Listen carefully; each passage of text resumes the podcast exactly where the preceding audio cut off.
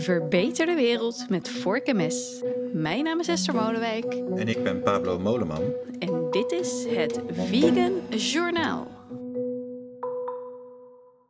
Ik hoor dat jij vanochtend een eh, hele hoogstaande gast hebt geïnterviewd, Esther. Ja, dat klopt, Pablo. Ja, ik, ik wil nog even uitblazen wat dat betreft. Moet een beetje bijkomen. Ik had eh, George Monbiot eh, in de uitzending van het bekende boek Regenesis. En nou, ik, ik, ja, ik was helemaal te gek natuurlijk. Ik had hem al een keer gezien en ik wist dat je er ongeveer een kwartje in hoeft te gooien en dat je dan een uur niet meer aan het woord komt. En nou, het, het scheelde niet veel. er een paar kwartjes in gegooid. Maar die man is wel eh, ja, gewoon fascinerend en heeft gewoon zo'n grote visie over waar het systeem naartoe moet. Compleet zonder dieren. Wauw, ja. Krijgen we een Dus, extra lange podcast volgende week? Wel een extra fascinerende, denk ik. En we worden, ja, ook ik werd, ondanks dat ik zijn boek al gelezen had, toch ook weer een beetje omvergeblazen door hoe groot de visie is. Dus niet een oplossing hier en daar, maar hoe die eigenlijk met een heel, ja, voorstel voor een heel nieuw systeem, een heel nieuw farming systeem komt. Wauw. Dus, ik, eh, eh, ik kan niet wachten. Nou, kortom, ik zit nog een beetje bij te komen. maar goed, het nieuws, want Het daar, eh, nieuws. daarvoor zijn we hier. Ja, ja, nou, groot nieuws. Het stond vandaag in, eh, in alle kranten.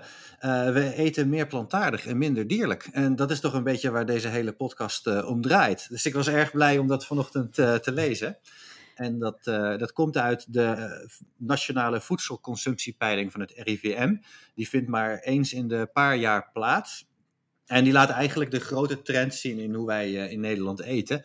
En ja, dat viel niet tegen. Er werd eh, aanzienlijk minder vlees gegeten. Wel eh, eh, 20% minder van het rode en bewerkte vlees zelfs. 10% minder zuivel. Ook een, een daling te zien in de visconsumptie. En er werd meer groente en meer pulvruchten gegeten. En ook opvallend meer vleesvervangers. Dat klinkt op zich goed, maar ik vraag me even af hoe dit...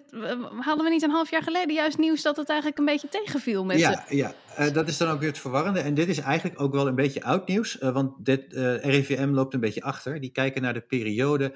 die hebben nu gekeken naar de periode van 2019 en 2020. Dus die laten ook echt de grote lijnen zien. En het nieuws waar we het natuurlijk eerder over hadden, dat was eigenlijk meer over het afgelopen jaar. Of zelfs over de afgelopen maanden. Dus dat zijn meer de kleine piekjes en dalen. En dit is meer de, de langere trend. Ja, verder hadden we het natuurlijk ook nog over de, de vleesconsumptiecijfers van, eh, van Hans Dagenvos. Die wel eh, elk jaar opnieuw worden gedaan. En die laten ook net een andere trend zien. Maar dat is ook moeilijk om die twee met elkaar te vergelijken. Omdat ze best wel een andere eh, meetmethode gebruiken. Hm, Want hoe, hoe meet het RIVM dan? Het RIVM heeft eigenlijk een grote groep van een paar duizend mensen. die heel precies voor hen bijhouden wat ze elke dag eten. Ik heb wat geleerd dat op het moment dat mensen zelf iets door moeten geven, dat ze dan altijd eh, net even wat wenselijkere antwoorden geven. Ja, dat zou kunnen natuurlijk. Dat mensen die aan het onderzoek meedoen, dat ze daardoor ook gelijk al wat gezonder gaan eten.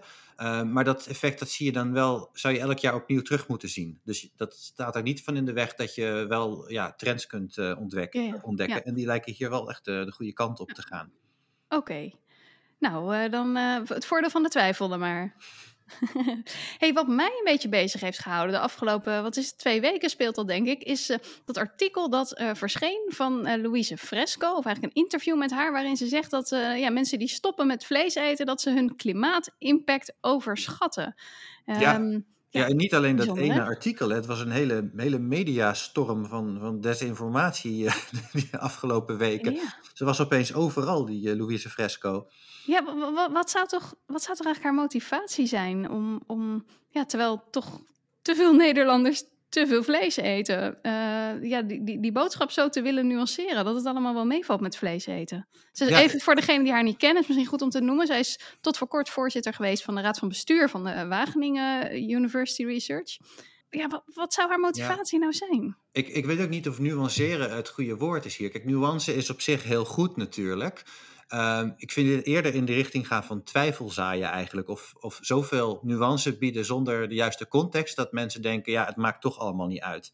En dat is, ja, dat is wel een beetje de, de strekking. Uh, je had het net over het stuk in, in de tijd, maar in de morgen schreef ze zelfs van voedsel wordt te problematisch gemaakt. Want we zijn eigenlijk allemaal, we doen veel te moeilijk over wat we eten. Ja, maak je eigenlijk maak je niet zo druk. Dat was eigenlijk een beetje de strekking. En ja, als ik kijk naar het onderzoek wat er door haar eigen universiteit wordt gedaan, naar, uh, die, naar het IPCC, gewoon naar de hele mondiale situatie waar we ons in bevinden qua voedselsysteem, daar, daar kun je veel over zeggen. Maar niet dat we ons er te druk om maken. Nee, nee, nee, nee. Dus tot, toch, Pablo, ja, misschien is het een beetje speculeren hoor. Maar waarom zou ze dit zo graag naar, naar voren willen brengen zo? Ja, ik weet niet of ik daarop in wil gaan. Nee? er wordt wel eens, er wordt wel eens gezegd uh, dat ze betaald wordt door, de, de, ja, door allerlei lobby's. Um, ja, ik vind, ik, ik, ik, ik vind dat. Nee, Oké, okay, goed. Ja. We're, we're, not gonna go there. Mm, kijk, het is gewoon zo dat was de baas van de Wageningen Universiteit. Die universiteit die wordt. Een deel van het onderzoek en een deel van de leerstoelen van de universiteit die worden betaald door het bedrijfsleven. En ja, natuurlijk heeft dat invloed. Ik denk niet een hele directe invloed, zo van nou, ze, ze betalen je om met een bepaalde uitkomst te komen. Maar dat, vormt natuurlijk een, een deel van je denken. Uh, Dus dat kan.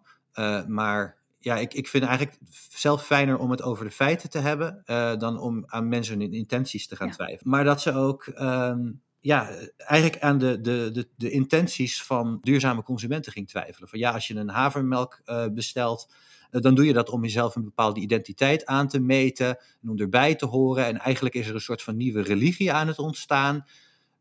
ja, dan denk ik, ja, zo wat. Je, probeert het een beetje te laten lijken alsof het ja, alsof het eigenlijk niet door de juiste intenties gedreven is, alsof die mensen een dubbele agenda hebben, maar zijn ondertussen wel heel goed bezig. En is dat niet het enige dat telt? Mm -hmm. Dus ja, net zo min als dat ik vind dat het terecht is dat zij gaat zitten uh, grabbelen in de, de, de achterliggende intenties van mensen, denk ik dat we dat bij, die van, bij haar ook niet moeten doen. Uh, maar dat we wel kunnen kijken naar van ja, wat zegt ze nou eigenlijk en, en klopt het wel? Nou, maar even kijken hoor, ik hou er eens even eentje voor. Uh, wat ze zegt is dat als we plantaardig gaan eten, dat we dan een kwart meer landbouwgrond nodig hebben. Ja, ja ik, ik, ik ga er dan dus even, als we even uitgaan van haar goede intenties, dan heeft ze een bepaald onderzoek gewoon net even verkeerd begrepen. Want haar, haar eigen Wageningen Universiteit, die heeft laten zien dat we juist veel, veel minder uh, ja. land nodig hebben voor een plantaardig dieet. Ja, nou wat misschien goed is om te noemen is dat Tobias Leenaert van het boek Naar een Vegan Wereld hier een, een stevige reactie op heeft geschreven en eigenlijk alle, alle uitspraken maar eens heeft onderzocht. En die zegt onder andere van een hoger aandeel plantaardig kan de uitstoot van ons voedsel met 54 tot 87 procent verlagen. Om maar eens even één, één uh, uitspraak te debunken. Dus ja, en die claim dat je een, een, een kwart meer land nodig hebt om de wereld plantaardig te voeden ja, de, de Wageningen Universiteit zelf heeft daar juist uh, over geschreven dat je 30% minder uh, land nodig hebt. Dus ik begrijp ook ja. eigenlijk niet zo goed waar ze dat vandaan haalt. Ja, ik, ik, denk waar het daar misschien scheef is gegaan, is dat zij het, het, het compleet veganistische dieet vergelijkt met het dieet waarin we nog een heel klein beetje uh, dierlijke producten zouden eten. Doordat we dan dieren op wat we dan noemen marginale gronden zouden laten grazen. Um, en, en nou, daar komt volgens studies uit dat dat uh, net iets gunstiger dan zou zijn uh, voor de planeet. Maar als je het afzet tegen het dieet wat we nu hebben, dan is het scheelt het wel degelijk heel veel land. Ja, en het is misschien toch wel zinniger om het, om het te hebben inderdaad over waar we nu vandaan komen. dan een, een hypothetisch dieet waar we hopelijk ooit bij, ja. bij zullen belanden. Ja, ik vond het eigenlijk misschien een van de meest tekenende uitspraken uit het interview, vond ik ook wel deze. En dat is, als je bij ons de dieren eruit haalt, dan moet je wel iets met dat land doen. Want als het niet wordt begraasd, dan wordt het straks wildernis. En ja. dat, ja, dat een beetje, dat, dat, die, die, die, die, die ja, um, door landbouw geobsedeerde visie van, ja, je moet iets met dat land. Daar moet, daar moet geproduceerd worden, daar moet voedsel gemaakt worden. Alsof de hele wereld alleen maar bestaat om zoveel mogelijk voedsel uh, te produceren, wat we helemaal niet, uh, niet nodig hebben ja, wildernis, dat is hartstikke mooi. Daarmee kunnen we een hoop uh, CO2 opslaan. Uh, veel meer dan dat je in, in grasland kwijt kan. Uh, en daar kunnen een hoop andere diersoorten gebruik van maken die nu niet zoveel plek meer over hebben op de aardbol. Ja, mag ik daar meteen op aanhaken met, met eigenlijk een ander nieuwtje? Namelijk, we kunnen dat gras ook gewoon zelf op gaan eten. Ja? ja, echt waar, echt waar. Want dat wordt natuurlijk ook inderdaad steeds genoemd. Hè? Dat gras, dat, dat, ja, daar hebben we dan toch die koeien voor nodig om daar die eiwitten uit te halen en om te zetten naar naar, naar, naar voeding voor de mens. Maar uh, nou, op dit moment zijn uh, grasverwerkingsbedrijf Grassa en Schouten Europe. Uh, dat is een, een, een, specialist in de plantaardige proteïnen. Die gaan nu samenwerken om vleesvervangers te ontwikkelen op basis van gras-eiwit. Wauw.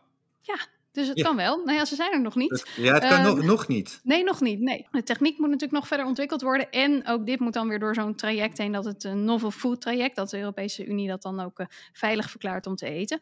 Maar wat wel extra interessant is, is dat gras 2,5 keer meer eiwitten oplevert per hectare dan soja. Dus er is wel degelijk uh, veel uit te halen. Ja, als we het niet teruggeven voor, aan de natuur natuurlijk. Hè? Ja, nou ja, nog wel een andere kleine revolutie. dat gaat over dieren die ook geen gras eten, maar onze honden en katten. Ja, dat is misschien nog wel een van de grootste taboes die er zijn rondom plantaardig eten. Dat is het voeden van plantaardig voer aan onze huisdieren. Ik ken zelfs een hoop vegans die zoiets hebben van, nou dan ga je toch wel echt veel te ver. Uh, maar UK Pet Food, dat is de Britse brancheorganisatie van huisdiervoerproducenten, die heeft zich nu daarover uitgesproken. Die hebben een, een factsheet op hun website gepubliceerd waarin zij erkennen dat het uh, gezond is voor honden en katten om uh, volledig plantaardig te eten, mits je gebruik maakt van juist samengesteld voer. Hè? Dus als je zelf je, je hond alleen maar broccoli uh, en aardappeltjes gaat voeren, dat is misschien wel een beetje risky. Maar ja, ze kunnen daar, daar zul je het met, met Monbio ook vast over hebben gehad. Ze kunnen tegenwoordig erg veel. En die stofjes die een hond of een kat alleen maar uit vlees kunnen halen, die kunnen we tegenwoordig ook namaken ja. op synthetische wijze. Ja, interessant, want ik weet dat uh, voor, honden was het uh, al redelijk duidelijk, maar vooral voor katten was er nog wat uh, onduidelijkheid. Hè? Of, of katten nou echt op een plantaardig dieet zouden kunnen leven. Ja, ja, en dat onderscheid maken ze ook door aan te geven van ja, een hond is een omnivoor en een kat is een obligate carnivoor. Dus je moet met katten wel extra goed opletten dat het juist gebalanceerd is. Maar het, kan dus wel. Um, en ja, ze, ze, ze ze geven dus ook aan dat het prima mogelijk is om je, je kat uh, zo te voeden. Dus mits je uh, wel het juiste huisdiervoer uit de supermarkt haalt. En dan, ja, dan denk ik ook altijd van um, of je nou. Uh, kijk, wat, wat, ze, wat ze te eten krijgen is sowieso meestal droge brokken. in het beste geval is het natte smurrie. Um, en elke dag hetzelfde. Hè? Dus als we het dan ook hebben over ja, wat, is er nou, wat is er nou diervriendelijk? Nou, een, beetje variatie zou misschien het meest diervriendelijk zijn.